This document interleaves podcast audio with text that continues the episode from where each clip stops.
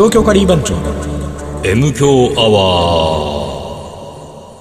はい。ーはい1週間のご無沙汰でした。リーダーです。水野でございます。今週も始まりました。M 強。は始まりました。M 強アワー。もうねほんと舌が回んないねなのよ。あのね舌回んない、ま、前舌回んない話もしたじゃん。ずいぶん前にさねね。うん。まあ、薬まだ飲み続けてるからそうなんだけど、俺さもう会社の名前とかも言えなくなっちゃってさどういうことよ。電話出る時に応対ができないできない。だからさもう、うん。それはもう働きたくないって言ってんだよ。もう多分そうだと思うんだよ。やばいよね。気持ちが。もう、あいやいやいやいやいやいやみたいな感じさ、何も言えないのよ。もうもう何が何だか分かんないそう、わけ何が何だか分かんない。おいそやいの電話に出た人やいやいやいやいやいやいやいやいやいやみたいな感じになっちゃうからさ、ほんとやばいよな、気をつけないとさ。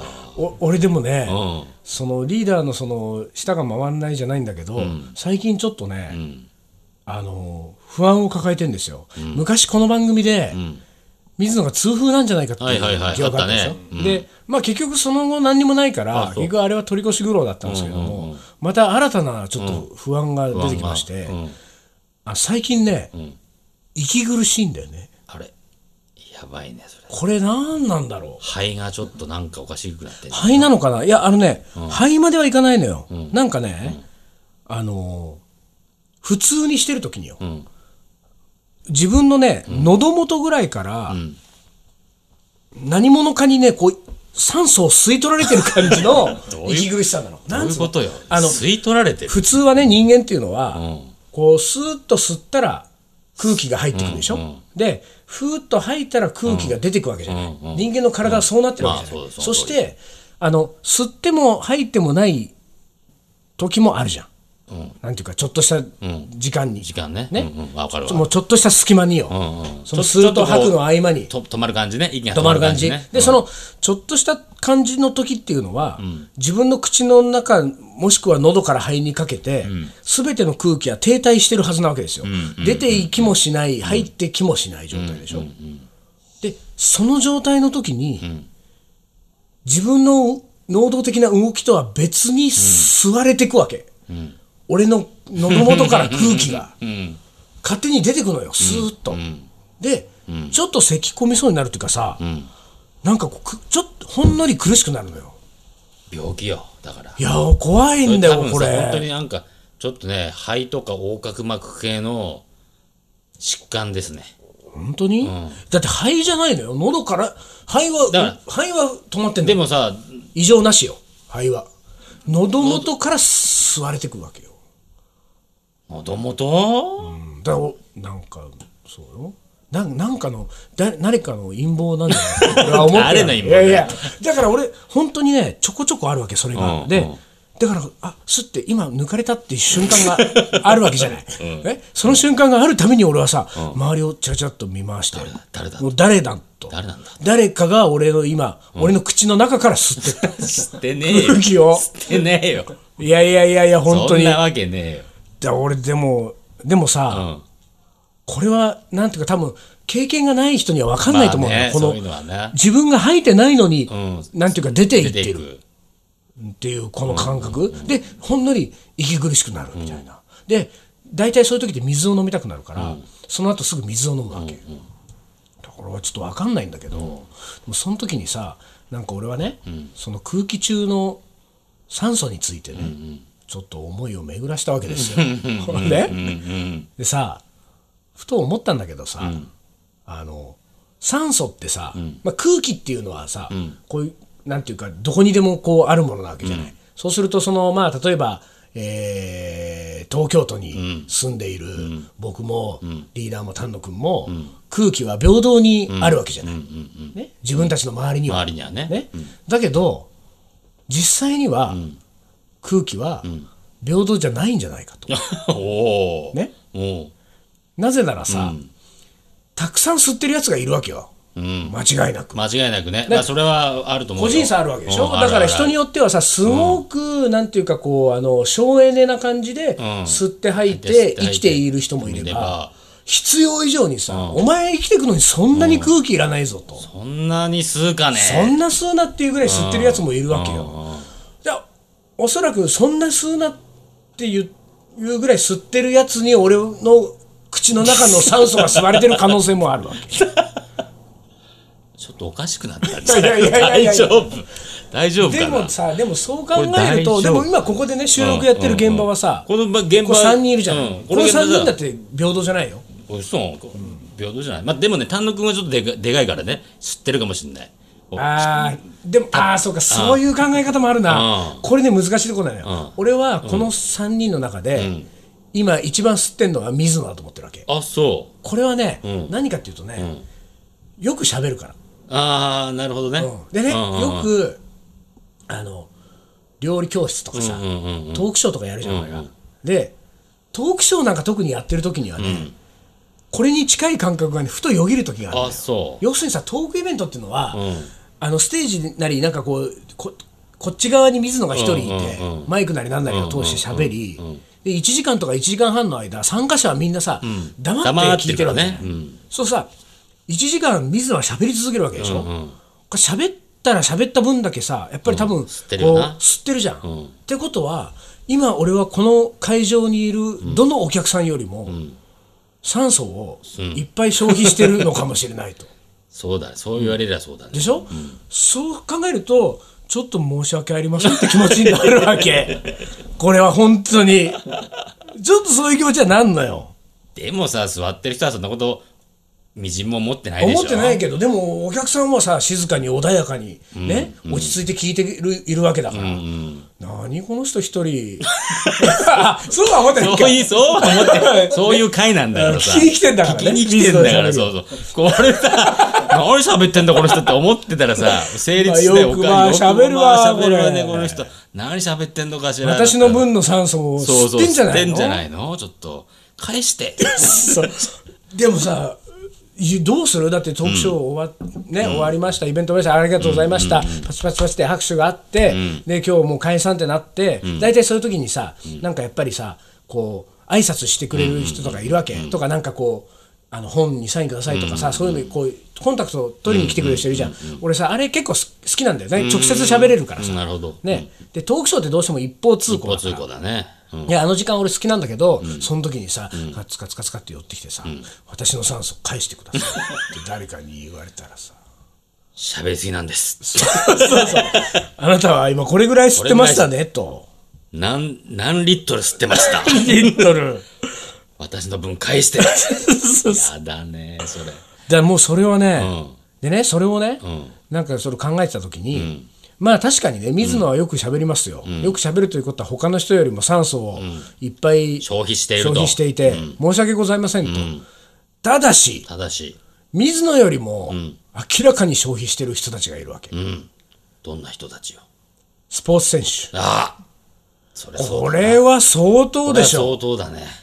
これはもうはあはあはあ言ってるもんね。ものすごい吸ってるよ、うん。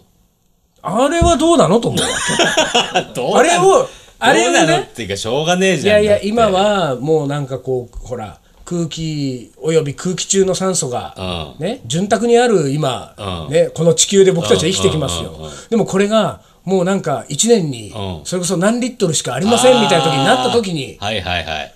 あいつらいいのかと。そうなっちゃうね。こんななんかボール蹴ってハーハー言ってるあいつら ボがール蹴ってあ俺たちの貴重な酸素をってことになりかねないよ、んうんうん。これはどうなんだとちょっと思ったわけです。その酸素について。確かにあの限りある量だったら、そういう問題は起きてくるよね。起きてくるでしょ、うん、だから今うん、例えばその場合はね、あのーよくしゃべる人、よくスポーツをする人は、その分なんかあの草木を育てなきゃいけなくなってくるかもしれない、もうあとだからさ、あのスーハーカウンターが必要になってくスる、ね、ーハーがスカウターみたいなやつでしょ？あのそうそうそう。ドラゴンボールの。そうそうそうそう。あれが必要になってくるわけよ、そうだよ、うん、何回吸ってるからあったいくら払いなさいよみたいなさ。そうそうそう。いうところそうもあの吸った量に合わせて税金も多く取られたりするわけよ。そうなのよ。そういう世界になってっちゃうわけだ。ただねこれはね、俺はねちょっと面白いなと俺は思ったのはね、スポーツ選手はね、明らかに一般の人よりも吸ってるよ酸素を吸ってるね。そしたらもう言ったら例えばじゃあ何かのゲームが行われていた時に、その試合をしているスポーツ選手と、見てる観客とでは、ものすごく不公平感があるわけじゃないですか、ここで言ったら、ところがこれは、スポーツの種類によって違うわけよ、うん。ここれ野球サッカーは、スポーツ選手はハーハーハーハーやってるけれども、観客だってわーわーわーわー言ってるよねあんだけ騒いでたら相当吸ってるじゃわけじゃない。あの野球の外野選手なんかに比べたら、あの本当応援してる人たちの方があのスーハースーハーしてるかもしれないな、いや外外野手なんかもう大きい顔していいと思うよ。ボケ顔していいよね。俺らはもう球来てない時なんかもう静かなもんだっつっボケボて。ケだよ本当に。俺は静かにしてないともうずっとじゃねえか。ずっとダーンダーンダーンだもんね、もっと言ったらあれだよ、リーダーもそうだけど、うん。ラッパ吹きなんかも。ラップそうだビービービーどんだけ吸ってんだっつうのどんだけ吹いてんだよって形だよそうねそうそう、だからそこはさまあやまあ持ちつ持たれつでね。うんもう落ちつ。もたれだからまあプラマイゼロでいいとしようと。うんうんうんうん野球サッカーは。野球サッカーは。ところがこれがうんゴルフ。おう。テニス。テニス。こういうなんかこう紳士のスポーツ的なことになってくると、息を殺して静かに見るわけでしょ？うん、ああそうね。見てる。プレー中に音立てちゃいけないんだから。みんな息をもう殺して、ん。なんなら止めて止めて。吸わず吐かず、観客は、こうさじっと見てるわけじゃない、その時にさ、選手だけが存分に吸ってるわけでしょ 酸素を。ね。これは超不公平だよ。だゴルフとかテニスを見に行った人は言っていいと思うよ、選手に。あ不甲斐ない選手が不甲斐ないプレーをしたらないプレーしたら酸素を返せと。ちょっと吸いすぎって。俺たちは息を殺して、あなたのために酸素を提供したんだと。ね。でもさちょっと考え方変えると、俺選手側はさ、俺らは1対1でやってる。なになになに？どういうこと？どういう一こと？それちょっとわからんわ。俺らは1対1でやってる。うん。客はすんごい大勢で見てる。うん。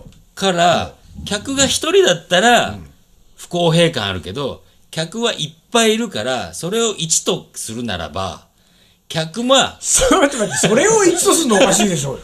いやだからその会場のことを考えるとさそこに入ってる客客というものを1と考あえて、そのなんなんだ、まあ、うん。じゃあ例えばその会場にあるん酸素の量を100とする。100とする。ね。うん。じゃあテニスだとするじゃないテニスだとする。そそしたらテニスのん試合は1対1プレイヤーがでやっていた。1対1シングル、この場合はシングル、シングル。でいいでしょシングルズじゃないね。うシングルだね。シングルで。シングル。です。シングルでやった場合は2人だ。2人で。選手は。うん、1人で。ってことはこの人たちはまあかなり吸うわな。ってことはまあ100ある酸素のうちの、例えば10ずつを吸ったとしよ10う。ずつだとしましょう。10ずつを吸った時に、ん。残りが80 80空気の量は、うんでそこに80人の観客がいたら、ん。客はうん。1人1ずつしか吸ってないわけじゃない。でしょ？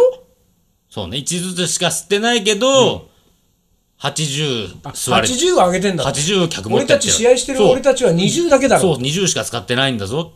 なんで何にもしてない見てるだけの客が80万持っていくんだよいやいやいやおかしいよそれ。80人の客はだって1しか吸ってないのよいやでもさ1人当たりにしてみたら。でも 100, 100の中の80も持ってっちゃってるわけよ。いやだから80人いるんだもんだって。だからそれがねうん。観客も2人。うん。試合も2人だったらうんこれは試合してる2人が10ずつ吸って、ん。残りの80を40ずつ分けて観客が吸ってたら、お 俺はお前おかしいだろってなるじゃん。まあそれはそうだよな、うん。それはそうだけど。そうよ。それはそうだけどでも俺のなんか感覚だと80人いったらもう80人が1ずつでもちょっとなんか持ってきすぎみたいな。本当？感じになるな。こういうもんかね。いやいやいやいや。何の話これだからとにかくなんか、とにかく俺の、俺の空気を返せとそうなのよ。俺の、あれなのかな。やっぱりこう、トークイベントとかラジオとかやって喋って吸ってる分を、うんなんか神様がうんなんかそうかもしれないよ普段日常生活の時に抜いてんのかな、俺の口からピ。ュッピュッピュッと抜いてんだよそこに、だとしたら俺はそこにちょっと気づいちゃったんだよ。そうだ抜かれてるっていう。あのこれを神のご加護としよう。どの神、どの神が俺を助けてくれる助けてくれてるとしよう。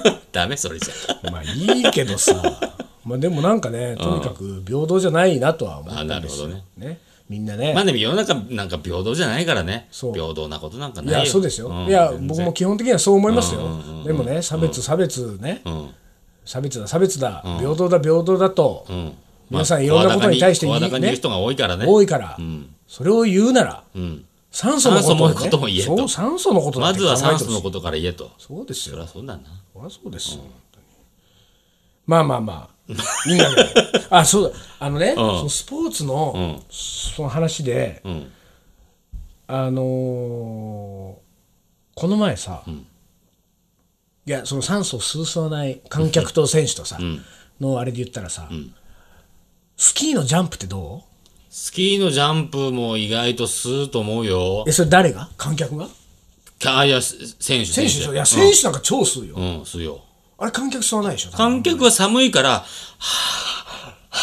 ああそうか。寒いからはあはあ言ってるよ。じゃあ吸ってんのか？吸ってる吸ってる。通常よりも吸ってるよ。じゃあゴルフテニスに比べればまだなあ吸っなんですかてる吸ってるいやあのね、スキーの俺この前札幌で料理教室やってきたんですよ。うんうん毎年恒例の、うん。あの札幌カリー番長のはいはい。玉木さん夫妻玉木さんね。ええ。玉木さんねあの僕のフェイスブックに申請が来ましていつも毎週楽しみに聞いてます。何あなたフェイスブックなんかやってんの？一応ねちょっとだけね。なのよもうやめなさいよ本当に。玉木さんからねあの申請が来てあそうですか。あそうです快く申請を承諾みたいな。承認か。承認しまして。やりました。いやそうそんでね、玉木さんが、はい。あのーまあ料理教室はその無事終わりました、あのとってもなんか盛況で、ん。で、えーその翌日よ、ん。翌日あのーちょっと俺は一件あの取材をしたいカレーさんがあったから、でも基本的にさもうずっと車でこうい移動を連れてってくれてアテンドしてくれるから、でそこのお店に行って取材も終え、でその後まああのもうちょっと時間があってどうしようかなっていうね、その飛行機夜だったから、でその時にえっ、とまああのご夫婦がいつも車でアテンドしてくれるんだけど、その日はまあ朝からちょっとそのあの玉木さん旦那さんの方は仕事があって、奥さんと、が車運転してくれてずっとこう移動した、でソフトクリームをねあ食べに。ね。食べたいないやそところがさところがよ、もう朝から2軒スープカレーカレー食ってるわけ、お腹いっぱいなのよ。あそうなんだ。いやここもう俺はもうパンパンで全然入んないって状ソフ態なの。トクリームも入らない。入らない入らない。もう水も一口も飲めないぐらいパンパンだったわけ、でさその状態でさでもやっぱりさ、女子っつうのはさ、別腹っつうのが本当にあるわけよ、うん。でさ、すっごい美味しいソフトクリームがあるんですけど どうですかって言われてさもうニコニコとしながら。どうもこうも全然こ無理よっちはちょっともうでまあでもじゃあ私だけっつってね。でソフトクリーム屋に行ったのよさ、それがさ、そのあのー丸山公園って公園の、うんえー角の交差点を車でこう右折したところちょっと登ったところにそのソフトクリーム屋があるんだけど、これをね、右折しようと思ったら、その公園の角によ、えー、と歩行者用のこう横断歩道があって信号があって、信号がその赤で止まってるんだけどそこに一人さ、着物を着た人がこう立ってたわけ。でね、その着物を着た人がさ、要するにその、えー今赤信号を渡ろうと思ってそこで待ってる形で立ってるんだけど、顔がパンダなのよ。ね？これ首までは着物よ。下駄みたいな履いて。男の人よ。男なの？男。男。うん。首から上がパンダパンダ。うん。要するにパンダのそのかぶり物をかかぶってるそしてその着物を着たパンダがよ、うんあの信号待ちしてんだったら信号の赤信号になってる方向を見るじゃん。見るね。うんうんうん。右折レーンで右折をしようと思って止まっているその、道のど真ん中にいる俺たちの車を真正面に認めてる見つめてるわけ。けなんかちょっと怖いね。そんで俺は最初気づかなかったんだけど、それ玉木さんの奥さん気づいて、キャーっつって、うん。見て見てる。でさ本当に完全に目が合ってんだよ俺たち。怖えほんでそのまま俺たちは怖いあ怖って言いながら怖い怖い怖い。でも車が右にこう曲がっていくじゃない、うんうん。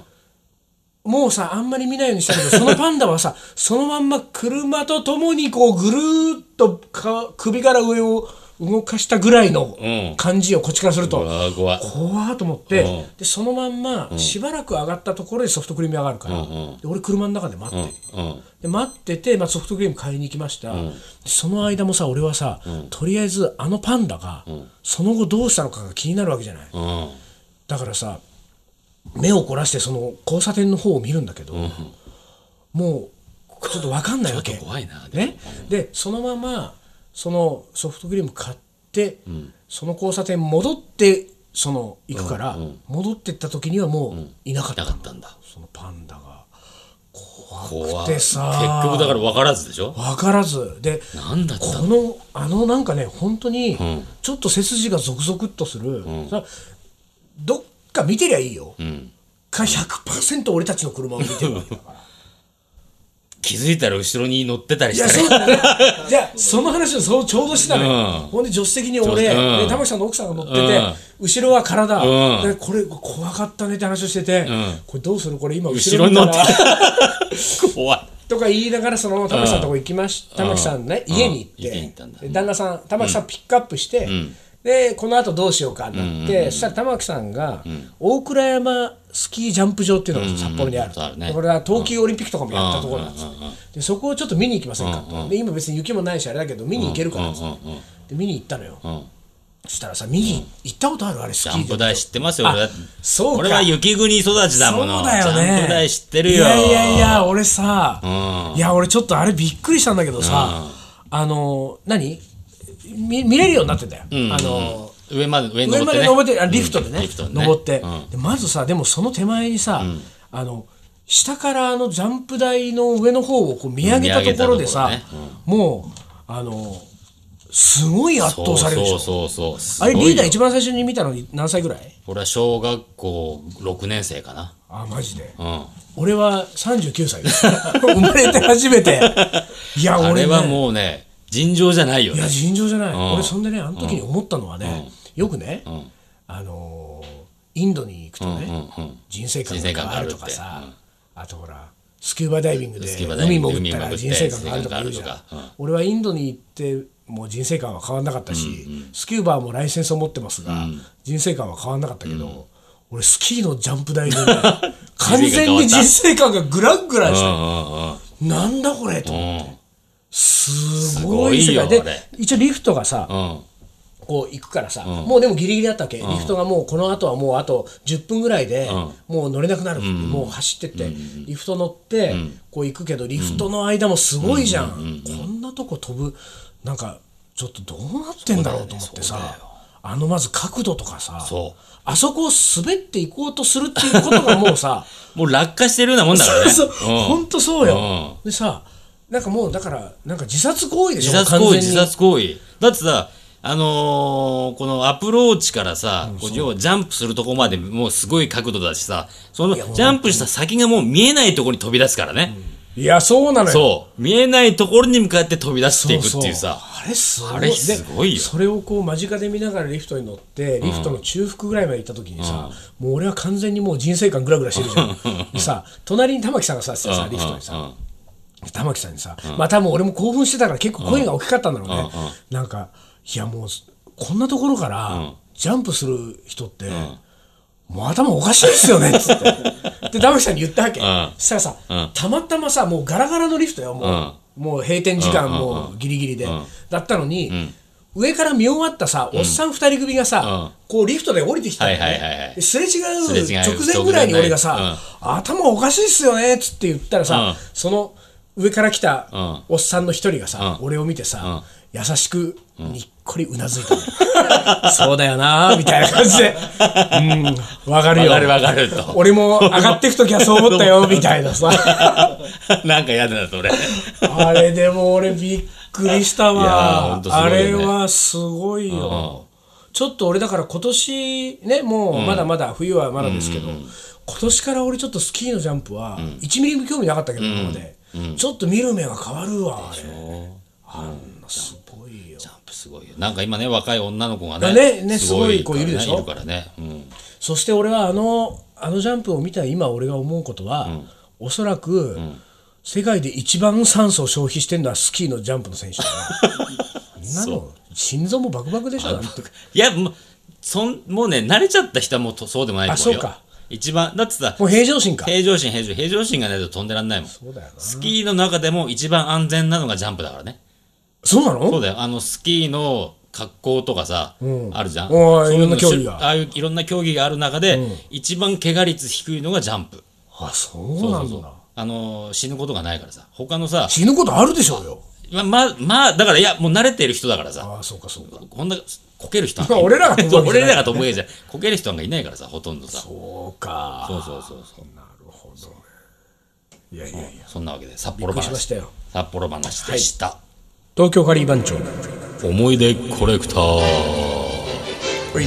はい。思い出コレクターの時間でございまはい。す いきます。はい。ペンネーム。はい。あずさん。あずさん。あれ？2週連続で。い2週連続で来てますか。いですよ。あずさん。こういうのいいですいいよこういうの大好きよ。ねうん。もっと送って。はい。あずさんだって前回ねほら金の M そうだ。バッジをあ金のげるっつって M デスバッジをあげるってもう約束してるからね。いきます。学生時代、はい。カレーが有名な国分寺の、うん。えー本屋ら堂というお店でバイトしてました。うん。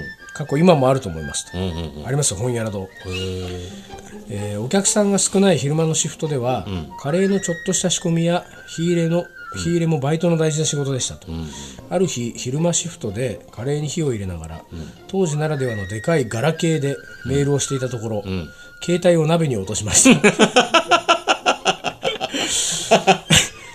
携帯は寸胴の大きな鍋底に沈んでしまいましたがお玉ですすくって洗ったらまた使えました。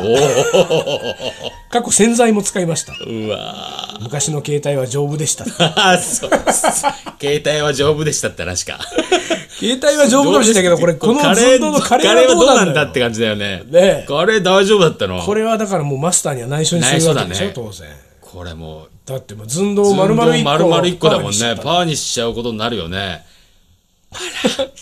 知らないふりして出したんだああずさんすごいね昔の携帯は丈夫でしたそこじゃねえだろって話だねいいいじゃないですかいいじゃないですかねはい続いてはいえー、あれ何この人違うけどねすごいねペンネームあずささん、あずささん別の人よ別の人えーおふくろカレーはルーを入れるまで、えーカレーになるかシチューになるか分からず圧力鍋で普通の具を煮たところで家族の気分でどちらかに決めていました、うん。なるほどねいいじゃないですか。いいじゃない？それ。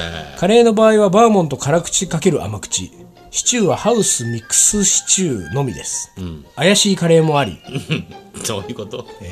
怪しいカレーってどういうこあ違う違う。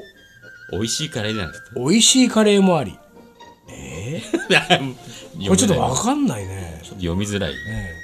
レストランをやっていたので日本の洋食屋さんのカレーでした、うんとにかく気分で選んでいました。と、うんいいじゃない。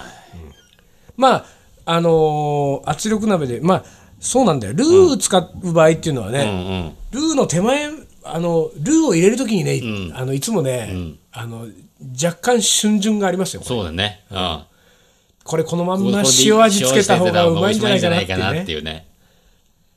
そうそうそう。うん。まあでもしょうがないですね。カレーにするときにはもうルー入れるしかない、ルーカレー入れればカレーシチュー入れればシチュー。そうね。いいじゃない？この煮た状態で一回一発食べて、うん。翌日にカレーにするとかああなるほどね。もしくはさ、うん。翌日にシチューにした上でカレーにすると。3日目にカレーカレーにすると。ああそれいいかもね。カレーにしちゃってからはもう戻れない。から戻んないよね。しカレーにしちゃったらカレーだもんこれねはもうどうやってもカレーだもんね。そうだね。ん。続いていきます、はい。えー近所のスーパーでレトルトのタイココナッツカレーを買って食べたらとても美味しく、うん。それからレトルトカレーをよく食べるようになりました。もうこれまた随分なんともないこれ思い出だなこれ でもさレトルトはハマる人ってハマるんだよね。ね。あのさダメな人は絶対ダメなんだけどさ、あのいいや全然美味しいですよねっていう人いるよいねるね。いるいる、うん。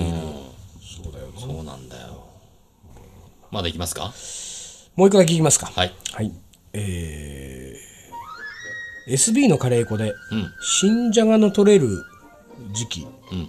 えー自分の家で採れたてのじゃがいもを油で炒めて作ったカレーが、えーうまかったと、えーとても、えー妙に懐かしい、えーき味がししましたと、まあ新じゃがで美味しいかもね、うん。いいよね。油で炒めて。っていうのはいいね。油で炒めてがいいね、油で炒めると何でもうまくなっちゃうからね。油で炒めるってずるいねなんかね。